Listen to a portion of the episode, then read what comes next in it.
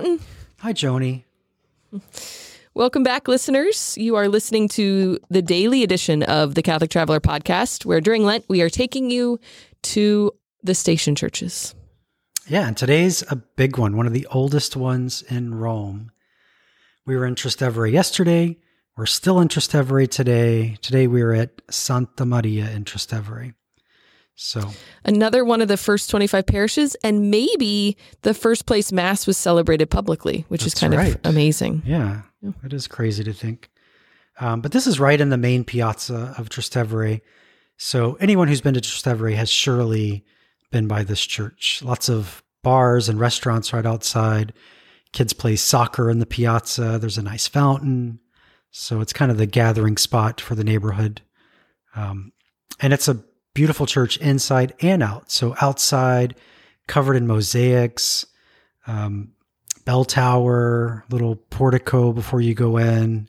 So it's it's a really nice setting. It's beautiful. Yeah. We actually filmed a three-minute theology episode on beauty outside of the church because it's so beautiful inside and out. But even the exterior is just, it's stunning. I many people say it's the most beautiful church in Rome, and I think that's a hard answer. It's a hard question to answer, but this is just a jewel of a church. Yeah, it is. It's beautiful. Um, so I was just reading the history of why the Christians got that land, and I thought it was funny. According to the North American College Station Church book, there was a dispute between tavern owners and Christians over the land, and so the the, uh, the emperor said that he would rather it belong to those who honor God than even if they were Christian. And so he gave the land to the Christians. Isn't that kind of funny? I don't know if that's true, but I, I like that idea. But and now the, the Christians the, in the neighborhood are filling up the bars. So yeah, it all works. It all worked out. um, it's also historically a place where a, a miraculous fountain of oil sprung up about probably three decades before the time of Christ. And this would have been a Jewish part of town, Trastevere. A lot of the Jews lived in the area, and this miraculous springing up of oil was an indication to them that the Messiah, the anointed one, was coming. And so from the early days of Christianity, it was seen as a place of Christian worship because of this miraculous fountain of oil. And while you can't see the oil bubbling up, there is a, a marker under near the near the altar that says, like, this is where the, the fountain of oil was. Yeah, it says, like, holy oil on it, and you'll see people go up and touch the area. So this was uh, a church that was founded by Pope Saint Callistus. So we know him from the San Callisto catacombs. Um, but he for, he founded this church. He was martyred right near this spot, and he was buried in the catacombs. Um, it was enlarged in the three hundreds, so the fourth century. And the church that we see today was from the twelfth century. So it's it's old. It's a very old church. Like you said, one of the first ones in Rome, and it feels like it inside. I mean, it has beautiful mm-hmm. mosaics, but the columns, they're, you can tell that they're big and ancient and probably repurposed from other places. The floor looks old, and it's kind of wavy from where the ground has settled because it's right up against the river. So maybe the ground is softer underneath, and it just, it's dark. It just feels old yeah. and ancient. And it feels like the place where Mass could have been celebrated for the first time in Rome. Yeah. That's one thing I really encourage people to look at when they go to these churches, to look at the columns, because so often the columns are repurposed from other buildings. And so sometimes they don't match. They don't even match each other. And that's one thing that I, you know, when you go to these churches, you really have to look at everything and really take everything in. The floor here is beautiful. So don't, don't just kind of go in and say, okay, I've been to this church, but really take it all in, because little details like that, that the columns are recycled, is, is just really neat. Yeah. The Romans love to recycle. So yeah. you see that in a lot of churches, and even like the, the, the floors, like the little bits of marble in the floors, a lot of times they were recycled from other places and then put together, some of the mosaics. Um, so it, it is fun to, it's kind of like a little, your own little treasure hunt, scavenger hunt while you're in Rome. I think the Church of Santa Balbina is one of the first places I saw, um, mo- like in the floor, there were bits of, of old, like there was inscriptions, but they had been like cut up and used. So they were clearly from other places and used in the floor. I think it was Santa Balbina. And I, I forgot about that till just now. Oh, well, hopefully so, the people listen to it's it. It's neat. They can make like, the oh. connection, yeah. Yeah. Oh. So you said the church was built in the twelfth century. It's neat. The apse mosaic is probably one of the most beautiful apse mosaics in all of Rome. We've talked a lot about apse mosaics. And it's neat. It was done by Innocent the Second, who was actually, well, he didn't make the mosaic, but he was Pope at the time. And uh, he was actually from Trastevere. And so it's neat that he was instrumental in making this church so beautiful because he was from a Trastevere family. I didn't realize that. Yeah. Yeah, and it's it's also thought that Peter and Paul would have lived over here, right? Or just Peter, the early Christians that mm-hmm. have lived in this yes. area of town. Um, it's right by what's now the Jewish ghetto. The Jewish ghetto's across the river. Um, yeah, so it's not just the hipster neighborhood. It's also where the early Christians were kind of hiding out in the earliest days of the church in Rome. Um, so it's it's special to be able to experience that. The one of my favorite saints, Saint Francis of Rome, um, Francesca, she her spiritual direct- director actually lived here.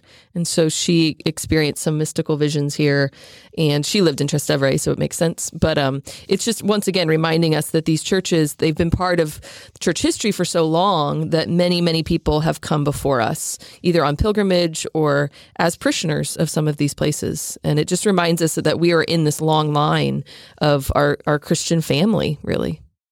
Yeah, and especially this church, being that it was from the fourth century, like yeah. all the people that may have visited this church, like from Constantine to yeah, like everybody. It's incredible. I don't know why I thought of Constantine. Yeah. I guess because he had just legalized Christianity. Yeah, I mean, he may have gone to mass built, but, there. Yeah, or maybe he was at one of the pubs outside. Who knows?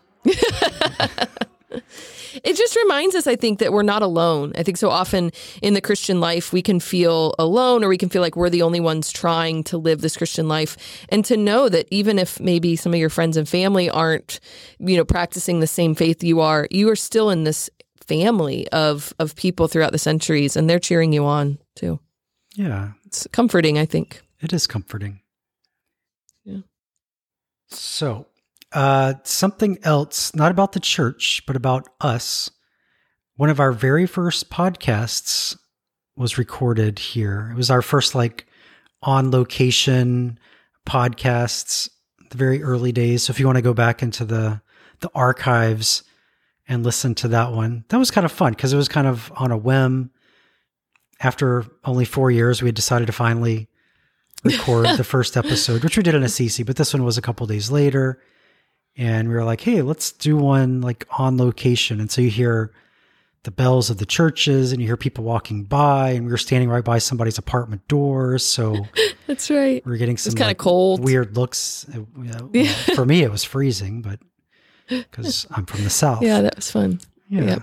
But that's something for yeah. So those are those are fun episodes. You should go back and look at our, our archives, and it's a whole episode just on Trastevere, and we're we're standing right outside the church. Yeah, and hopefully our audio quality's gotten a little better. That was just recorded like on a phone, holding a dead cat.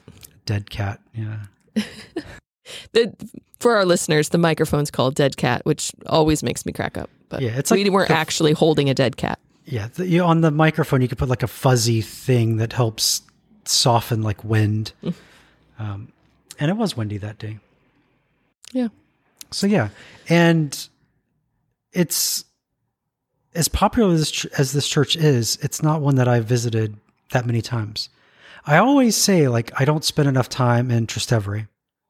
I don't know yeah. why. It's such a nice area. I don't know.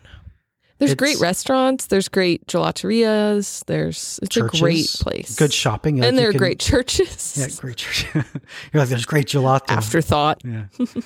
um, so yeah, I feel like I need to spend more time in Trastevere. When we first moved over here, our daughters took ballet right behind this church. There's a little oh. ballet school there. But even then, I didn't like explore Trastevere enough. It just feels like... Well, that's it, your assignment. It needs more exploration. That's yeah. your assignment today. Okay. I'll do that. Okay. I'll head over there right now. It's beautiful. It's just a beautiful winding streets, very picturesque. Um, I actually, so I, if anybody, this is a shameless plug that I'm not getting paid for, but if anybody has Discovery Plus, which will be the new Magnolia T V network, Discovery Plus has a really great show about Bobby Flay and Jada eating throughout Rome, and Bobby Flay goes on a pizza tour of Trastevere, and it brings back so many fun memories. And so if anybody wants to, you know, check it out. It's a it's a fun show. You talked about him before. I didn't know who he was. I know, because I, I was getting ready to watch the show, and then I watched the show, and it was great. And they made they talked about pasta, and it was a lot of the similar stuff that you and Christina talked about when you guys made you know made your pasta for your patrons, and it was just it brought back so many fun memories. I still don't know who so he anyway. is. I guess I should look into that. He's a chef, and yeah, it's great. The show was really fun. I also so. had no idea what you're talking about, like Magnolia and Discovery. So that's because you I'm don't live of, in America. Every American knows exactly what I mean when I say Magnolia. They okay. think of two people. Yeah. Anyway, so and remember we went to that Odeleg gelateria in Trastevere that was like really hipstery, and they had all the funky flavors, weird you know flavors. Like they had meat. Yeah. They had some meat flavors. Yeah, they. Like, we did not he, try those. I did not try the meat flavors, no. but the gelato was fantastic. It was just kind of funky. And they went there on the show, and I got all excited. Oh, I was there. Yeah, yeah, yeah. exactly. Very so, good. There you go. Maybe I'll go there today, Joni. Oh. I'll try the chicken gelato. You should, because it's Lent, so you have to eat, like, chicken gelato oh, instead of, like, something good. A, that would be a good penance. Yeah. Eat all the nasty gelato. You can't eat chicken gelato tomorrow, but you can eat it today. uh, okay. So, okay, fish gelato tomorrow.